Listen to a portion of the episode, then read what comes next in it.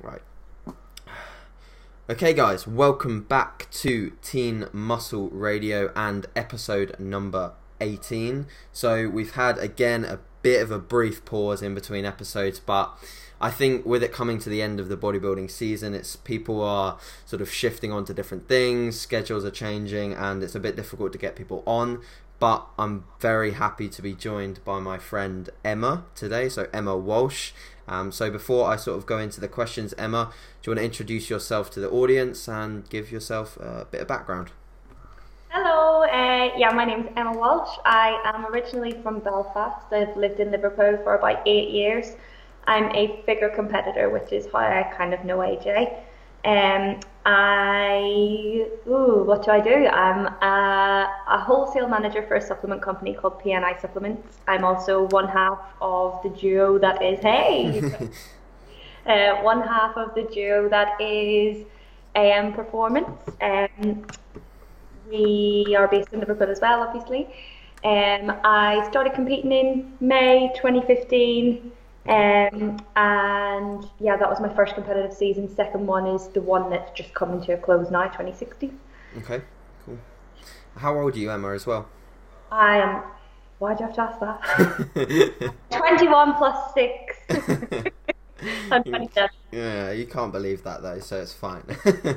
um, cool. Okay, so yeah, really interesting introduction. Do a very similar thing to to me as well, like obviously with the coaching, etc. And got another job on the side, which is really cool. So you're very, very busy, which is obviously a lot of girls will relate to that when sort of trying to get into the gym and training. So this will be very informative. So just to go over sort of briefly before we get into things, what we're going to go over, so people can hang around, etc. for for the different topics. So we're going to go over a little bit as to how Emma's got into training, um, and then also just touching on her 2016 contest prep, how she uh, structured it, um, difficult phases, etc., her training and nutrition. Um, so if you want to find out about a bit, bit more about bodybuilding prep for a female, then that will be um, very good for you. And also, we'll just sort of round up as to Emma's advice for sort of females getting initially into the gym and common mistakes made. Um, so, if you're a relatively new female to the gym, then hanging around for, for the end part of the podcast will probably be beneficial um, for you. Um, so, yeah, without further ado, Emma, um, just give us a bit of an idea as to sort of how things all began in terms of your uh, weight training career um, and how you initially got into the gym. Okay, so um, I had a bit of a, a, rubbish relationship with health, fitness, kind of all of it um, growing up. I, as I'm sure a lot of girls will relate to, had issues, a terrible relationship with food, and that kind of developed into an eating disorder at certain points, and then went back and forth between different diets, that kind of thing. And exercise to me was always something that was it, its sole purpose was to get rid of food. That's that's the, all it was. Um, so I used to torture myself with cardio classes and this and you know the boot camps that kind of thing, and I didn't have a clue. Um, but I then kind of one one of the really good things that came out of having an eating disorder and that kind of bad relationship with food. I try and look at the silver lining, which was that I learned so much about nutrition. Mm. Um, I just kind of it became like obviously in a very unhealthy way an obsession. Um, but I kind of learned a lot because I didn't just follow a diet. I learned how things are processed by the body, that kind of thing. So then I continued to go to the gym and tried to work on my relationship with food a little bit, um, and that started massively improving. And I, but I still hated the gym. And then one day, instead of going to my usual whatever it was class, some ridiculous legs, bums and toms or whatever, I went to Body Pump. Um, and no one ever believes me when I say that's genuinely what got me into weight training. I went to a Body Pump class and I was like, oh, weights, what are these? um, and we squatted, but we, we didn't squat. We, we did squat. I, so I thought I was squatting. Um, and I was like, I like this. And I mentioned it to a friend who then said, you should, you should go into the weights area if you like that, get out of the class. Uh, so I did, and I didn't look back. I think males and females will relate to the fact that, you know, once you get the bug, that's kind of it. Mm-hmm. Um, and yeah, I just fell in love with it. And then I got Instagram and was like, wow. they look really cool. like that. And yeah, it kind of because I still love nutrition. um, that relationship kind of developed a lot more, and Yep. they obviously they go hand in hand. So yeah, I just learned a lot, and Mm. it. Interesting, yeah, definitely an interesting route into weight training. But I'm sure that sort of the popularity and expand, like expanding uh, popularity of, of sort of the boot camps and the classes is is definitely going to be a lot more people coming from from the sort of the classes element of things. Um, yeah, which is interesting. But what age were you when you sort of got into the boot camps? What how old were you when you sort of did the body pump? I I want to say maybe like 20, 24, I Oh, think. really? Okay, so quite a late entrance to, to weight training. Well, that was when I discovered body pump, but before that, I'd been like back in my kind of eating disorder days and all of that. When I was say like 16, Okay. I was kind of I was I was going to the gym and running on the treadmill for hours to burn calories. So I'd always been in the gym. Okay. It just in different forms. I see. Okay, interesting. Yeah, that's um that's something to note because obviously you've got quite a you know if girls are put an image of, of yourself and your physique in the podcast but you've got quite a lot of development and obviously you haven't been training for years and years and years so it just shows that you can sort of be a late bloomer to weight training and still make great progress um, which is which is cool so something I wanted to know also is um, you know when you were growing up were you I know that you said you did running, etc., to burn calories, but did you sort of play any competitive sport? Did you have a competitive drive at any point in your um, sort of your your growing when you were growing up before you did weight training? Um, I've always been competitive in nature, Okay. um, and I always, always knew, um, on some level that there was, there was a channel that I could put that into. Um, I wouldn't say I was constantly running around trying to find it, but I thought that I hated sport, um, because I associated sport with PE in school, and I hated PE. Ah, so okay. um, I was like, I knew that there was something because I loved the idea of kind of a, a channel, if you like. Um, and probably that's where a lot of my kind of anal relationship with food kind of came from because I was like control and that kind of thing. Um, whereas I knew that there was a way to do that healthily, but I just hadn't found it until a lot later.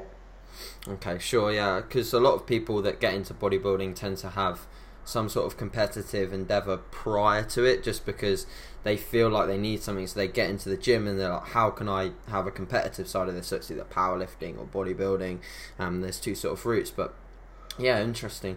Um, in terms of your you getting into it at 24, um, spending some time weight training. I know that you know potentially we'll go over how optimal your training was when you started, but um, with uh, you know being a girl with such great development now, would you say that you were someone that responded to weight training fairly quickly, and how how would you sort of um, relay your uh, progress initially in terms of when you started seeing that you were making you know gains in terms of uh, muscle and um, gaining size and just sort of give us some context on that I think probably it's something to be completely honest. I've questioned myself because I know that you know without saying I'm you know I'm not saying I'm the best by any means, but I I have noticed that I noticed quite early I'm I'm developing muscle and I'm developing it quickly and I don't really know why. I think there's a number of factors. One, um, I knew about nutrition, um, Okay. and I wasn't afraid to eat. So. Okay. Um, even as soon as I started in the gym, I think anybody who's already started training, that hunger that you get when you first squat or when you first do anything, it's like I call it the anabolic hunger, and it's just you can eat everything. I could already eat everything, so make me squat, eat a little bit more. Um, I've also, um, again, from just knowing a bit about what I was doing, I've always had a high protein intake. A lot of girls don't, and I've now found with a lot of female clients, um, I'll, I'll say, okay, hit this is your protein target per day, and to me it's nothing, and they'll go, where on earth am I going to get that? yep yep yep Never something I've struggled with, and it's only been recently. I think I listened to a podcast. I can't remember who it was said it now, but um, they said you know every big guy that they meet has a massive protein intake, and there's got to be something in that, and um, yeah, so there's cliff that. wilson i'm pretty sure said Yeah, that it was, it was Wilson, on the yeah. muscle box radio yeah yeah definitely I, we listened to the same podcast yeah um yeah, that's yeah. So so you're saying that basically, you know, you, you, you launched your you already like naturally intuitively were eating a lot of protein. Yeah, absolutely. Um, maybe not naturally, but just from having learned the I knew what okay. protein did. I knew yeah. so. Um, I always had it was it was always kind of like my cornerstone. Whereas I think a lot of girls will come to it after they address whether their carbs are low or high enough. Yeah, um, sure. What else? Um, I um, early development was the fact that I didn't go in and do kind of the kickbacks and the tricep extensions and that kind of thing. Okay. I walked to the squat rack. I found a barbell and learned those, and it was compounds. And I just look back and thank God for body pump because the only reason I did that was because I knew how to use the bars. I didn't know how to use the oh, wow. the little. Uh... but I was like, oh, I know how to squat. Um, we did a variation in the loose term of a, a deadlift. Um, so I yeah found a platform, found a squat rack, and just put as much on it as I could, um, and tried to learn how to do it well. Yeah. And I think that term teamed with nutrition just kind of was a really good combination. I mm-hmm. think that's I got lucky. Yeah, and that's yeah alongside genetics as well. I think that you know you you you've obviously built a lot of muscle in a relatively short period of time, but I think that's probably something that a lot of females miss, and they tend to sort of be almost spinning their wheels for so long in the gym purely because I think they're you know maybe fed the idea that you know it, it, females shouldn't be eating um, they shouldn't be doing the the sort of the compound movements like the squats and the deadlifts. And um, and it's good to, it's sort of refreshing to hear that that's something you did straight away uh, rather than sort of being um, you know, dragged into the, the more the pumpy, the, the, the and you know the thing the thing with that also is like you almost you're almost learning the basics of the movement patterns, and that can transfer onto the the more pumpy stuff. Like if you don't know how to engage your glutes on a squat or a deadlift, like how do you expect to engage them on a kickback, which is a relatively complex movement to do when you don't know how to just basically activate your glutes. So, yeah, very interesting. It's refreshing to see that. Um, in terms of your sort of uh, friends, family, etc., when you got into weight training, were they um, were they supportive, and did they sort of initially see any of the progress that you were making and sort of say, Emma, you're getting too big. What are you eating? Why are you eating all this chicken, etc. And, and and would you give any advice uh, for for maybe females dealing with that right now? Okay, so I've got two brothers and my mum and dad. Um, dad is totally cool with it. Was just like, oh, all right then. Um, neither of my brothers train, interestingly. Um, so it, a lot of people go, don't they find that strange that you know you're the one in the gym doing that? And no, they were totally cool with it. Um, they'd always known me as like Emma, who knows about diet. So anybody who wanted to lose weight, it was Emma. What should we, what should we not eat? That kind of thing.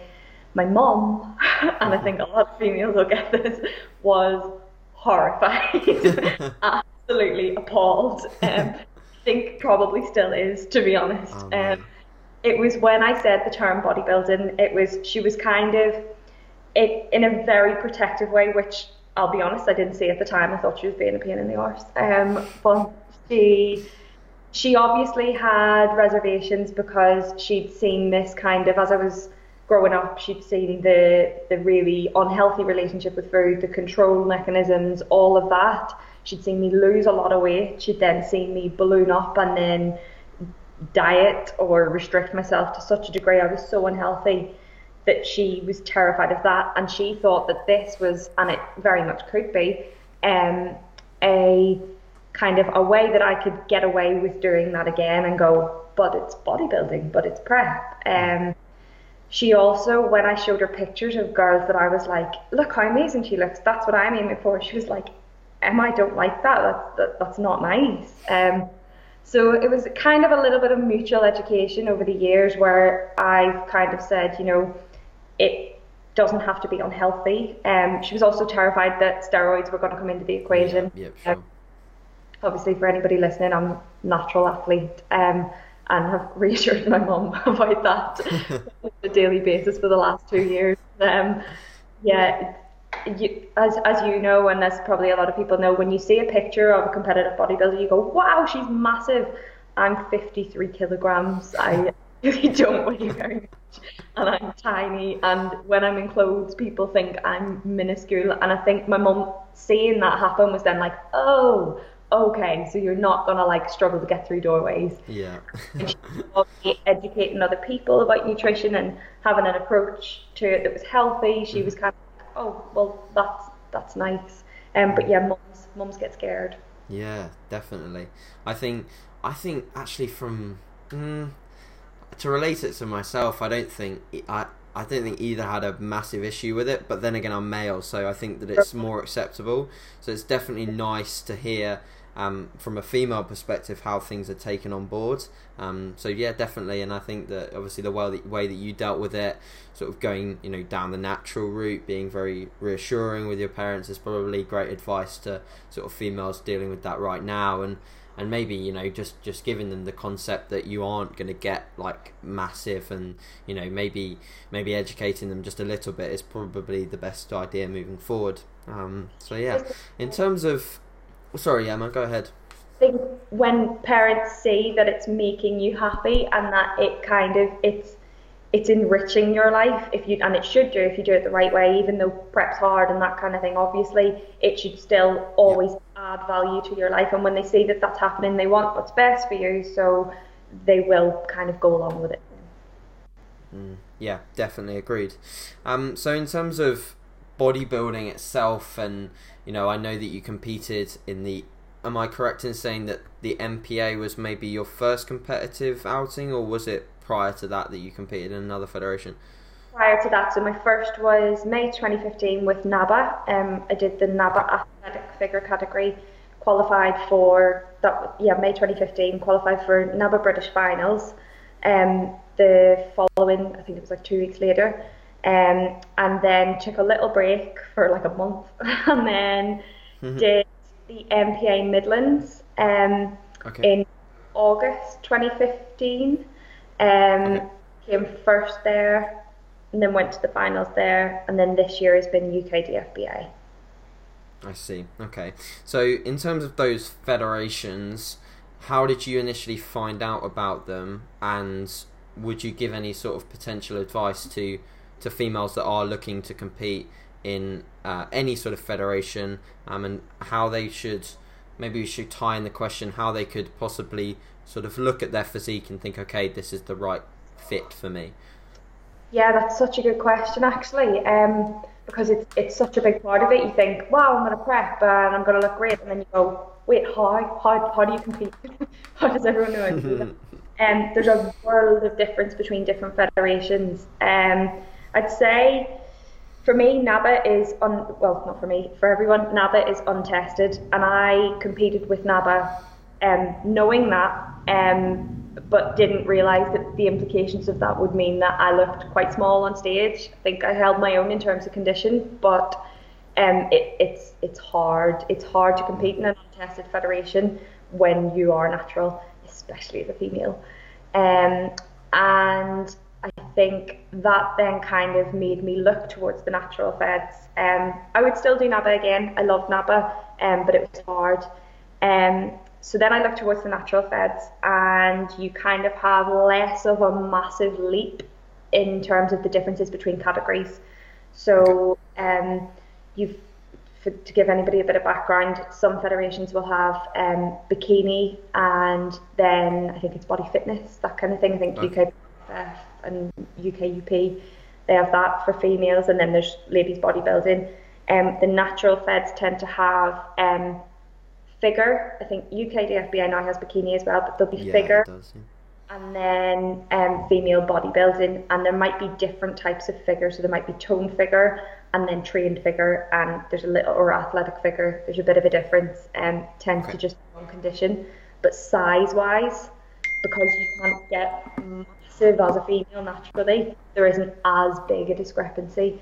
So maybe have a look at, first of all, the natural feds, I'd say. Stay with those um, unless you're not natural, in which case you've no need to, and you shouldn't, obviously. Um, so uh, yeah, the have a look at the feds and then maybe just look through people's Instagrams. That's what I did. I just stalked the life out of past winners. Um, mm. you can go the websites of say if you choose UK DFBA, go on the website, see who won last year, go and look at her profile, read the criteria. That's a really good one as well. Um, they, there isn't a single Fed that won't have on its website a breakdown of what you should look like for each class. Yep. Um, and then also something to consider in terms of picking a federation is what you want to do on stage because some federations you have to do a routine. Now I absolutely love doing a routine. Um, I think people who do it um, tend to always want to do it again because it's just like it's such a good way to express things. Um, some federations you, you won't do that. You'll just do a T walk. Um, so it's it's important to weigh up what you're comfortable doing. Um, that kind of thing. Uh, poses as well. Um, I know with UK DFBA we literally just did mandatory quarter turns. Um, whereas with MPA you have your front double bi, your um, basically all your bodybuilding poses, but in the figure category. Um, so just what you want to display and what past winners look like. Um, consider all your options as well. Don't rule anything out because um, you might think you'll hate a routine and then you do it and you think, wow, I love dancing on stage in a bikini. It's really fun. Wow, I think that was possibly the best advice you could give in terms of federations and how to pick. I I think that it is a really conf- still as a coach, I still get confused. Like I have I have a few clients next year competing um, who sort of came to me saying they want to do a bikini, and in my eyes, they don't look like a bikini girl. They look like they've got enough muscle already for for figure. Um, and I feel fairly comfortable making that decision, but sometimes I'm like, am I right or am I wrong? Like because there's quite a thin line sometimes between the two, um, and I think that it's almost a little bit difficult, especially with UK DFBA now having uh, bikini. It's like, do I put them in for a natural show and still do bikini because I'm obviously all like, I'm I, I'm all up for putting people in for natural federations, and that's something that I wanted to learn from you. Is like, you know, what do you think the benefits of NABBA are, and you know MPA, and whether you'd still compete, whether it's a nice federation, etc. So it's good to hear, and I think also quite recently, for context, I think one of the MPA figure girls who came maybe second at the MPA British actually won something in NABBA. So I think that that's um, the crossover there is is uh, I think she, yeah I think she won something quite big in NABBA. So um, I think there is still quite like a decent chance in some of the um, you know uh, classes in NABBA, maybe one of the less muscular ones, um, to, to yeah. still be competitive. Um, so yeah, that's really interesting. I'm sure that girls will take a lot from that. Um, in terms of your uh, first competition prep, um, when you got to a, a point with your physique, did, was there like a certain point where you were like, okay, I think I've got enough muscle now to compete? Um, and how would you really sort of determine that point? Because uh, I can imagine that would, could be quite difficult for a girl to do. Yeah, it, it definitely is, especially if you you aren't like um, say I'd never competed before now. I'm surrounded by so many people who do, so yeah. you have kind of feedback. You've maybe been to some shows, that kind of thing. Um, but if you've never done it before, I say it all the time with clients. It's it, it is just kind of as harsh as you've got to see what's there. Um, I think that you know if you've got shape, you can tell if you've got shape. You can progress. Yeah. Are always always a great one. Um, kind of just uh, if if you can notice quite a bit of difference, um, then you're gonna have a, a decent chance anyway of if you start cutting back a little bit, getting rid of some fat, that there'll be something there. Yep. Judge as you go, and um, don't rush into it. Mm. Do not think I've been to the gym three times. It's time to prep. Yeah, um, I've got a sponsor. Let's go. absolutely. Um, you know, we we all know that. I guess it's a good thing that um, competing is so popular now, but it can be frustrating as well in that a lot of people jump into it just to get a nice shot for Instagram, and you run the risk of standing on stage looking really silly. And um, so just take your time. What's the rush? Yeah, definitely great advice, and um, I think that it's almost it's maybe potentially sometimes for females.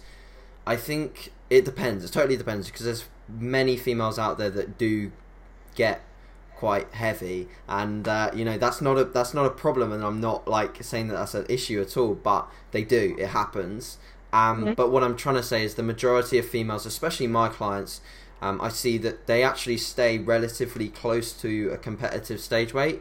Um, and I'm not saying like they're shredded, but they are leaner generally, um, body type to body type, than males comparative to the stage weight. So I think it's almost a little easier to see, okay, right, you're almost at the point where you've got enough development to go because they're not really pushing the body weight like fairly high above where they might compete at. Whereas I'll have you know a male come to me and um, you know he might have been you know in a in a gaining phase for a long period of time, put on way too much fat, which you don't generally see with a female. So it's much much more difficult for me to say, okay, you know, um, to the male client, okay, I know that you've got enough muscle to compete. Um, so I think sometimes it is easier for, for a female to assess whether she's muscular enough. Would you agree with that at all? I would. Um, I mean, yeah, it's I think it's so hard to tell because, as you say, if someone puts on a lot of weight, you don't know what's what. And it's you can unless you've got a DEXA, you're you're not really gonna know. Um, and if you've never been lean before, then you have no comparison. So I know for me, the first time that I was doing it, I had progress pictures on how far I'd come, but I was going, but it, it's useless information. I've got no measure of whether that then means at the same body weight I'll be leaner or like that kind of thing. Yeah. I found myself doing, which is a dangerous game, was going, okay, could I be, for example, 20 weeks out now? Well, let's find someone on Instagram who competes and then look and see what she looked like at 20 weeks out now. Okay, well, I'm leaner than her, so I'll be ready on time. And it doesn't work like that. Mm. I think probably your best measure is always, always, always going to be previous per- personal experience. You know how long it takes you to get lean, you know what your body weight is, you know how much relatively you put on in a certain amount of time. But if you don't have that, it is just trial and error. Give yourself an open ended prep. Um, if you want to see it that way, rather than start dieting and see what happens, maybe just kind of see when you when you get the feels and go, do you know what? That looks like a see where we end up.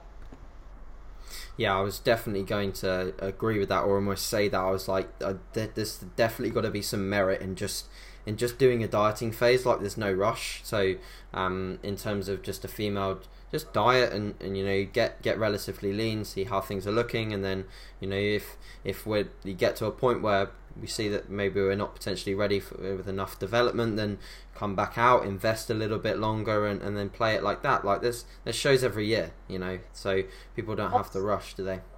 If you have, if you're kind of at the start, um, we all know um, how much we wish we could extend the whole newbie gains period. You don't want to kind of yeah, yeah.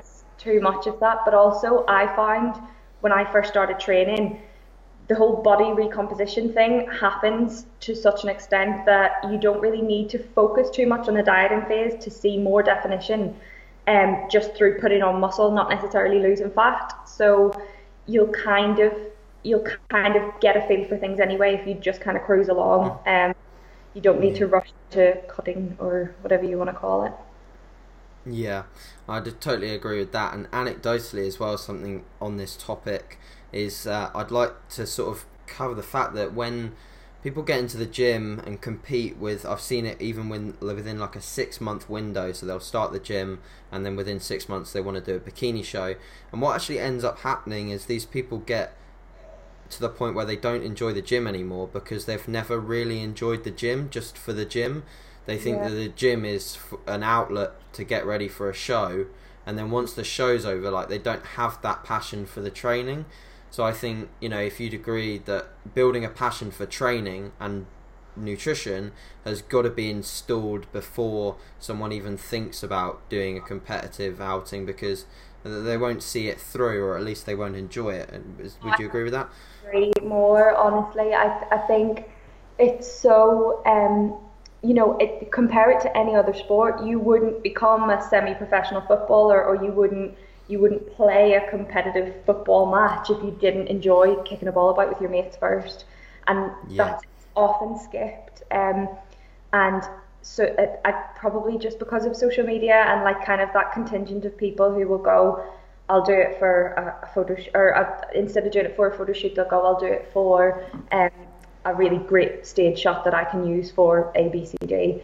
Um, and they kind of skip the part that goes, oh, hang on, I really love the gym, and this is kind of a secondary outcome to that, um, which is really sad because, as you say, they then step off stage and they're like, oh, the gym is to do with that. I don't want anything to do with it, and they've sold themselves short on something they could have really had a passion for. Yeah, yeah, definitely agree. And that like that analogy there for with the for the footballer is is spot on. Like that's worthy of a status. That one. um, uh, so be careful. I might nick that one in the future. um, but yeah, like seriously, I totally agree. And um, I think females will just enjoy it more. Like if they just invest and spend a bit more time, um, you know, actually enjoying training and building muscle and um, enjoying that side of things, and then they'll appreciate it so much more when they when they come back down and, and compete, and, and they'll they'll love it. Just yeah. it's just about giving it enough time.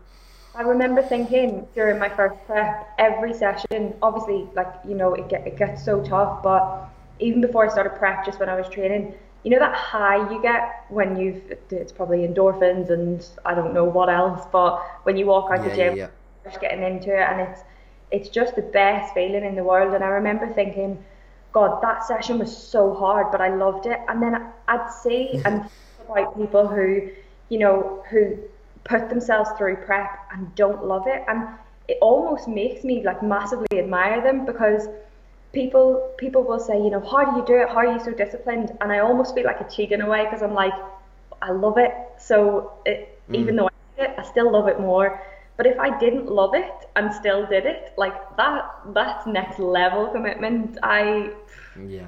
How they do it i don't. So it's it's sad. I I don't get it either. I just I don't get it how people can do it and not love it and write a status every day about how much they're hating it and and the lead up to their competition they're they're literally counting down the days until it's over. Like can't wait for this to be over. Can't wait to be and it's just like let's just quit like no like you're not sponsored you're not paid to do this you're doing this for a hobby you're you know you, you're probably you know no no offense but you're probably not going to place well because you're not your head's not in it you don't love it and it's just so irritating for me to see things like that. But I do, I do totally get what you mean because like we'll go through like horrific times in prep, and we're, we're pushed through by the fact that we still enjoy it, and we almost take take a bit of fun out of feeling like complete rubbish. But feeling like complete rubbish and not enjoying it is like is just another whole nother level. So. I, I stepped off stage from it was the UK DFBA qualifiers this year, and um, somebody who I guess I would kind of categorise in the ones who compete for the wrong reasons. She competed last year, just a friend. Um, mm. I stepped off stage and she texted me and said, "Wow, well done, that's amazing. I'm um, so happy for you." And I went, "Yeah." And she went, "But more importantly than anything, it's over. Like this was dead good." and I was fuck off. but I really love prep, and now it's over. And she's just and I was just thinking, and I, I actually put in the status that I put up afterwards. I said, um, you know, if you step off stage and think, um, thank God it's over, then this just isn't for you. Um, it should be, the torture's over. When can I do it again? yeah, I like prep. I like prep. I find like anecdotally as well i just i'm way more productive i'm i'm in a routine like everything's routine i get up at a certain time i go to bed at a certain time like it may sound boring but I get so much more done. I'm way more productive. I have, uh, for majority of it, I have higher energy. Like right now, uh, in an off season, there's plenty of days where I feel way more fatigued than the middle of a prep because I don't know, just like overeating and you know your body just it's the same when you get to an end of a prep you're fatigued. It's the same when you get to a top end of an off season your body's just not wanting to be overfed anymore. Yeah. Um so i i really like prep. I think yeah, I, I really enjoy it. with you. It's um, it's I'm so much more. I, the way I think of it is, your body becomes so efficient at everything because it has to. It's like I must make myself really good at processing this food because I'm not getting much of it, and that carries over to almost everything. You're like, I have to be efficient in my training because I have uh, this much energy compared to this much usually. So I've got to become efficient that way, and it just carries over to every aspect of your life. Um, and yeah, I, com- I completely agree. I love prep. I love the discipline of it. I love the structure, the routine. Um, even enjoy the hunger some days. It's weird. I know what you mean. It just, I don't know, it, it creates discipline like no other. And yeah, totally agree with the fact that sometimes prep is enjoyable, hunger is enjoyable. Um, so before we um, sort of bang on for too long, because we've just been talking for ages, I'd like to touch a little bit on your actual sort of contest prep. So, first of all, just give us an idea as to the core basics. So, let's have a think in terms of um, uh, body weight. Sort of, how much did you uh, lose over the course of the competition prep? Just to give females an idea as to maybe how uh, uh how much a body weight should potentially change in a in a diet in a competition prep. Okay, so I'm gonna have to put some disclaimers on this one. Um, right, my first my first prep was like the total wrong way to do it. Um, I had I won't I won't name names, but I had a, a terrible, irresponsible coach um, who, you know, when you hear people giving off about the the real irresponsibility of 12 week transformations, that was me, uh, and I ended up with oh, some no. real lasting lasting health problems because of it. Um, I I was just like overtrained to death. Um, my hormones and a whole adrenal system were a complete mess, and I just thought, yeah, but it's prep. Mm. Isn't this how it's done? Um, so yeah, um, that then led me to kind of learn how to do it right. Um, so, but it meant that my starting point this year was totally different because you can imagine okay the rebound, etc., from that yeah. kind of thing happening. Um, so this prep, I competed at just over 52 kilograms, and I started at 68. oh so, wow! Okay. Yeah. um, however, that will be happening again. because um, I think I, I kind of not that kind of I would have gone okay I need to get to like 68 kilograms like absolutely not um it wasn't enjoyable um but I did let myself kind of let myself go. Um let myself wander further than I normally would um only because um I needed to fix myself and okay yeah. hormones and that kind of thing was very much a case of right suck it up. We're going to have to go back to a totally different starting point. Um, in terms of usual starting points with either my clients or with um, myself, uh, usually, so next time coming into next season, that kind of thing, um, I would. I don't think it's ever right to put a number on how close you'll stay to stage weight. Um, I think the mirror is your best friend. Um, the scales should only ever really be used, in my opinion, to make sure you're not massively jumping or not moving at all. Um, mm. actually a little bit. Um, so yeah, just to make sure that um, as a marker, obviously alongside tracking your calorie intake and your macros, um, to make sure that things are consistent-ish. Um, yep.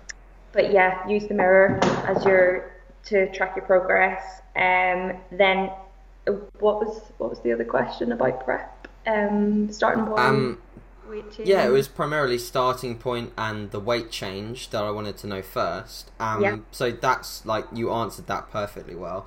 Um, in terms of what I want to know next is sort of your generic approach to how you would uh, work with nutrition. So give yeah. the listeners an idea as to uh, what approach you would take, perhaps where calories started and the change in calories comparative to maybe the start calories and the end calories, just to give an idea. Okay, so um, it depends mainly on um, the starting point that we've spoken about, but also how much time you've got. Um, I like to prep long. Um, I just think that it's, it, especially again with females, um, you don't want to rush things. You can you can damage your health, um, and it makes it really really hard and also really unsustainable. Um, so calories where you start um, hopefully you should always kind of be starting with an idea of where your maintenance is um, what okay. you are currently at and hopefully haven't got that as high as you can um, mm. first probably make it um, with myself I'll kind of go for quite a not a massive leap but maybe say 10 20% as a minimum to begin with and then just see how long you can get out of it. Don't change until you yep. need to change. Um, people always say, you know, what do you do high carb, low carb, blah, blah, blah. It, it doesn't really matter at the beginning. It, it doesn't matter. And um, the carbs and that kind of thing will only really come into it um, when, when you're further in. Um, however long you think you'll need, you need longer, especially if you're a girl who hasn't done it before. And nine times out of ten will say, how much do you charge for a 12 week prep? And we don't we, we don't do that. Um, mm-hmm. mm-hmm. First year, if you are um, a first time competitor, you'll have an open ended prep. Um, because yep. as we said, you know, we don't know if you're if you are ready, if you need longer building muscle, yep. that kind of thing. Um, but yeah, you you kind of give yourself longer than you need, and absolute worst case scenario, you're going to be early ready, ready early ready early. yeah, ready, ready. yeah, definitely. Um, so, and that's not going to be a bad thing. You can either cruise through or you can compete earlier. So, um, don't pick the last show of the season and give yourself 12 weeks um, and drop your mm-hmm. calories and try to gain it. Um, you won't, you'll, you'll regret it. Um, don't give yourself too long either, probably, um, because you don't want to be taking tiny, tiny little drops the whole way through because that's tiring and that's exhausting as well. Um, and you can kind of lose motivation quite a lot. Um, yep. And also be conscious of how low you think you can go. Um, we all know that at the end of a prep, you're going to get to a point where your your metabolic rate is so much lower. You don't mm-hmm. want drive it so far into the ground that you have 18 months before you can eat normally again afterwards, um, which is kind of the situation I ended up in the first time round. Um, give yourself kind of a, a cut off and say, right, if I'm going to end up on, say, 14, 1500 calories, um, I, I don't want to be starting much lower than, say, 2200 because where am I going to go? Um, yeah, and I'd say, yeah, carbs and fats not really being relevant until you're further in. Just try and just go with it to begin with. That's a, probably a good mm-hmm. tip for females. You you know you start looking for daily changes and um, am I hungry? Am I hungry enough? Is my appetite gone? Am I am I training enough? Am I doing enough cardio? Am I kind of just just chill out, see how you go leave the stress for later on. Yep, definitely. Like really, really good advice there in terms of how to drop calories, how to sort of continue progressing. And I think that you know a lot of the time people make mistakes in terms of yeah wanting to rush and get it over and done with. And I'm exactly the same with you from from the sort of the 12 week standpoint. I I just just with my coaching, it's like you you come on board, you and it's monthly. It's like you just pay monthly. That's it. And um, you know that's the best way to operate in terms of you know both allowing the competitor to have as long as they need and also just guaranteeing that they're going to be ready and also healthy at the end of the process rather than sort of you know coming to to people 12 weeks out saying you know I want to do a show and it's 12 weeks out so I'm going to pay for your package now. And you know quite a lot of the time you, you won't have enough time or or you'll have to rush and that just doesn't suit well for coaching at all. Um, so yeah I totally agree. if a coach is selling a a 12 or 14 or 16 week uh, prep program, whatever you want to call it. Um, and it's it's online and the price is advertised and they've never met you and they don't know what you look like compared to what someone else looks like. They don't know what you're eating, what you've eaten for the last year. It, there's something very, very wrong with that. So if you have gone and signed up or you're considering going to sign up for, you know, 12 weeks with such and such a coach, um, just be aware that they they're not going to have your best interests at heart if that's if that's what the way they're advertising their services um, and it, it's not something to play about with because it, it can cause a lot of harm Yeah, as as you know full well. So yeah, very good advice there, and I think that it is it is a serious topic. So definitely something that needs to be noted. Um, okay, so finally, just wanted to give maybe the females out there just a little bit of an idea as to uh, how someone who competes in train figure trains with weights like right now. So obviously you're sort of in a in a growing growing phase, a gaining phase, an off season, whatever you want to call it. Um, yeah. So give us an, a, maybe just an idea as to your week of, of training um, and and how it maybe maybe changes or, or does it stay the same. Just give us an idea of, of your current week of training, just for an insight. Current week of training. So at the minute, I I competed about was it like four and a half, five weeks ago. Um, so at the minute, I wanted when you come when you first compete, um, you, you come off stage and your motivation's like sky high, and you're like, I am going to lift all the weights all the time, and you can't stop me, and I'm going to be the strongest. Mm-hmm. And you've got to pace yourself. You've got to because your body needs to recover. So at the minute, I'm really kind of dying to like push the weight on everything, um, but I'm I'm working at percentages that are safe for me while still kind of building my strength back up.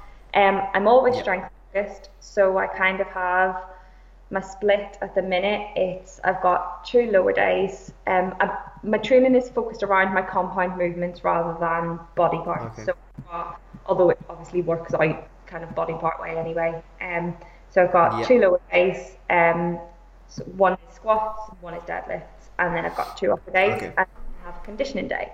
Um, each session is under an hour, um, and yeah, that's, that's I like to kind of we include quite a bit of. Um, I always say to my boyfriend coach that um, I want to be as athletic as I can be. So we've got my conditioning day that's very much focused on kind of being athletic, being um, keeping my yeah my conditioning good, I guess. Um, yeah, yeah, yeah. Yeah, um, I don't do any cardio outside of that. Um, okay. Yeah, I think that's it. Did you did you do cardio when prepping out of interest, or did you track steps, or you know, give us an idea as to maybe how you increased expenditure? It's just a question that's come up at the top of my head. Yeah, I um so I track steps every day anyway. Um, I aim for the yep. you know, everyone I think does the ten thousand. Ten k on prep, I, I actually found during prep towards the end, I had to be careful not to go over that too much because, again, for competitive natures, you've kind of got to. It becomes this competition with yourself, your steps, and I'm like, ooh, if I walk to the shop now, I can get twelve thousand today. And at the end of prep, you've got to conserve energy. You've got you've got to stop doing that. And I needed to slap on the wrist a few times with that. Um, cardio wise during prep, I started off with none, um, and then when it came to the point where I needed to make another calorie reduction, I introduced some HIIT. Um, after a while, I didn't really recover very well from HIIT, um, so I dropped that out and replaced it with steady state, um, and that was just incline walking um, on the treadmill. Um, then after that, what did I do? Yeah, I yeah I brought in barbell complexes actually, um, which I guess is kind of another form of HIIT, um, and brought them in, um, just very lightweight, um, high intensity stuff, and okay. um, did that maybe like once, twice a week, um, and just made sure it wasn't affecting recovery. And then I dropped cardio out altogether about the last four weeks just to try and stay alive. cool. That's um okay. That's really good insight as to sort of how you increase expenditure. So it doesn't sound like you were doing uh, crazy amounts, and you know, plenty of the time you hear you know people doing, especially females, sort of doing an hour of lifts in the morning, an hour of lifts in the evening, and once after cardio. It's like it's the whole the whole day is spent doing lifts, and it's like ridiculous. So it's it's refreshing to hear that you were doing sort of different forms of cardio, tracking steps, and um, the importance of that. I think is is definitely um, seen upon a, a, a, bit more recently with, with sort of step, tra- uh, step trackers and stuff. So um, yeah, definitely a cool cool approach. Um, one thing I'd I just want to touch on prior to sort of my final question is maybe perhaps um, with your prep last year. I know that you definitely had one big challenge, um, but maybe just it might be that one itself. But what was the biggest uh, sort of challenge you had uh, during your competition prep, and uh, potentially also go over how you overcame that specific challenge?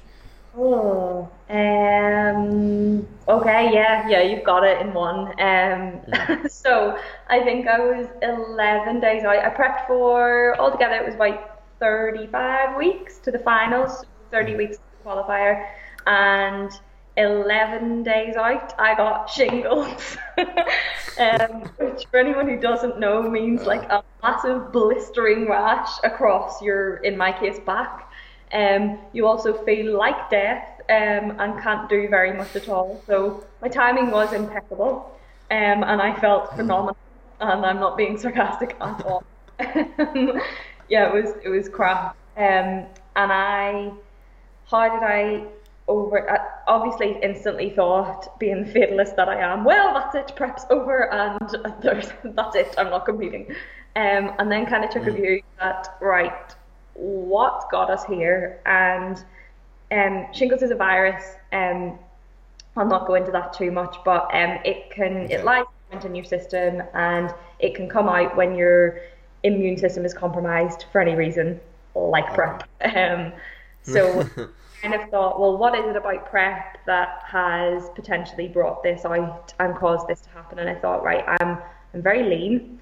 Um, we had just been to London for the weekend, and it was when that massive heat wave happened in August. Mm, okay. we yeah. had walked, I think we were hitting like 25, 30,000 steps a day.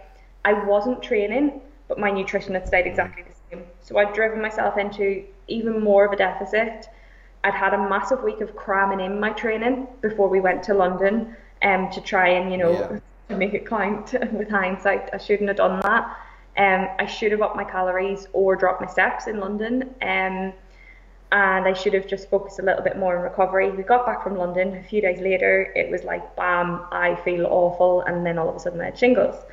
So mm. I, we sat down and thought, okay, I've got here because I've done too much. It's a bit late now to undo that, but what I need to do is absolutely nothing. And it was the hardest thing because I had by the time I was better, I was four days out and I couldn't, in that time, I didn't pose, I didn't train. I My step count was about 2,000 a day. I couldn't do a thing. The water retention, obviously, when you get sick, is horrendous. So I was like, well, I'm obese, so I'm not competing.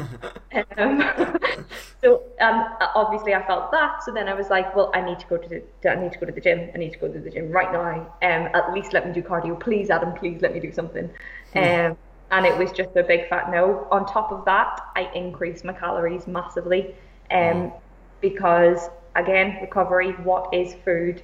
It is fuel at the end of the day. And I knew, okay, even though my head's going, deep down I know that I am stage ready lean. I am. And at eating at maintenance for the next few days is not going to change that, regardless of whether I'm training or not. So I kind of had to channel my the, the small sensible part of me into going, okay, mm-hmm.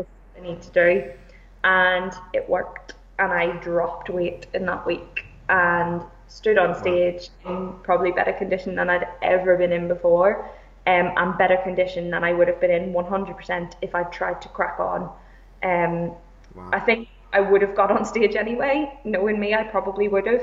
Um, but I wouldn't. Have, I would have looked terrible and felt worse. And um, yeah, I think sometimes knowing that less is more, not just in prep, but especially for girls, um, if you're trying to reach any kind of physique related goal, um, less is more, and you can't achieve anything without your health. So if you're healthy, you perform better. If you're healthy, your body turns things over better, i.e., it will burn fat more efficiently, it will build muscle more efficiently. So prioritize your health everything else will fall into place. Yeah, um, I think that's superb advice in terms of sort of both dealing with, with that sort of issue. I mean, I hope that no other female sort of gets to that gets to that stage, but I think that you know the main take home from that is that you know more more isn't always better, and the fact that you were pushing so hard did sort of uh, push you that that little bit over the edge, and it's so easy to do when you're lean, and, and people don't realise that, especially. But you know, I, I, don't I don't think there's there's many people out there that are getting as lean as you, especially as females. So, um, but I think yeah, the generic advice there is is just sort of just beware of your health and and just put that first when it comes to prepping because I, I, I imagine that a lot of females, even females that, that sort of don't get as lean, but they still sort of their nutritional approach is is damaging in the long term, and I think that that's something that needs to be put first. With your nutrition as well, it's so easy for us to look at something as not even just nutrition but supplements. You'll look at something and go, "Will it help me burn fat?" and that shouldn't be the question. It's will it benefit my health? So like vitamin C, yeah. most bodybuilders take it because it's it helps you. It's a natural diuretic, so it'll get rid of water yeah. retention. Why not look at vitamin C for everything else that it does? Um, same with mm. like vitamin C. Uh, just people won't take a supplement if it isn't known as a fat burning supplement. But what if it's a multivitamin that keeps you healthy through prep? And prep is your fat burning supplement if you look at it that way. Exactly. Yeah. Yeah. Yeah yeah, I think great advice there in, in terms of that. And yeah, people putting their health first needs to be a priority, and, and definitely so, something I hope to see like in the future. Just more people putting their health first rather than uh, the physique. So yeah. Um, so last question, Emma. I want you to sort of maybe round up uh, your advice for potentially things that females should initially uh, avoid uh, when when sort of getting into weight training, getting into competing, just give give maybe your top two things that that females should potentially avoid uh, when initially getting into things, both competing and just generically in the gym. Okay, so competing. Um, actually, no. This is for both of them. Yeah. Um, mm-hmm. avoid doing anything for the wrong reason. So don't go to the gym as a punishment for eating food. Don't compete because you want uh, to a really good picture for Instagram, um, or because everybody else does it. Even if you love the gym and you're in great shape, don't compete because people go, "Wow, you're you're in really good shape. Why don't you compete? If you don't want to compete, don't do it." Um, what else to avoid?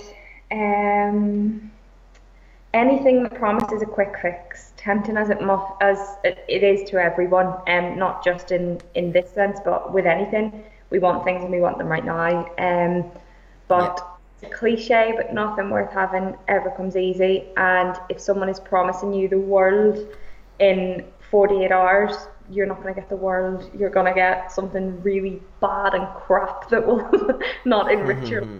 way. So if you've got, you know, a someone that you don't know much about in terms of their qualifications or their their knowledge, promising that they can get you on stage in eight weeks. Don't don't do it. Shop around, um, and don't avoid. If, if I can say that, I know it's kind of like the opposite of what you've asked, but don't avoid mm. um, the the really the, the basics. So your your compound movements and eating properly don't don't avoid those. Make them your priority. Yeah, hundred percent agreed.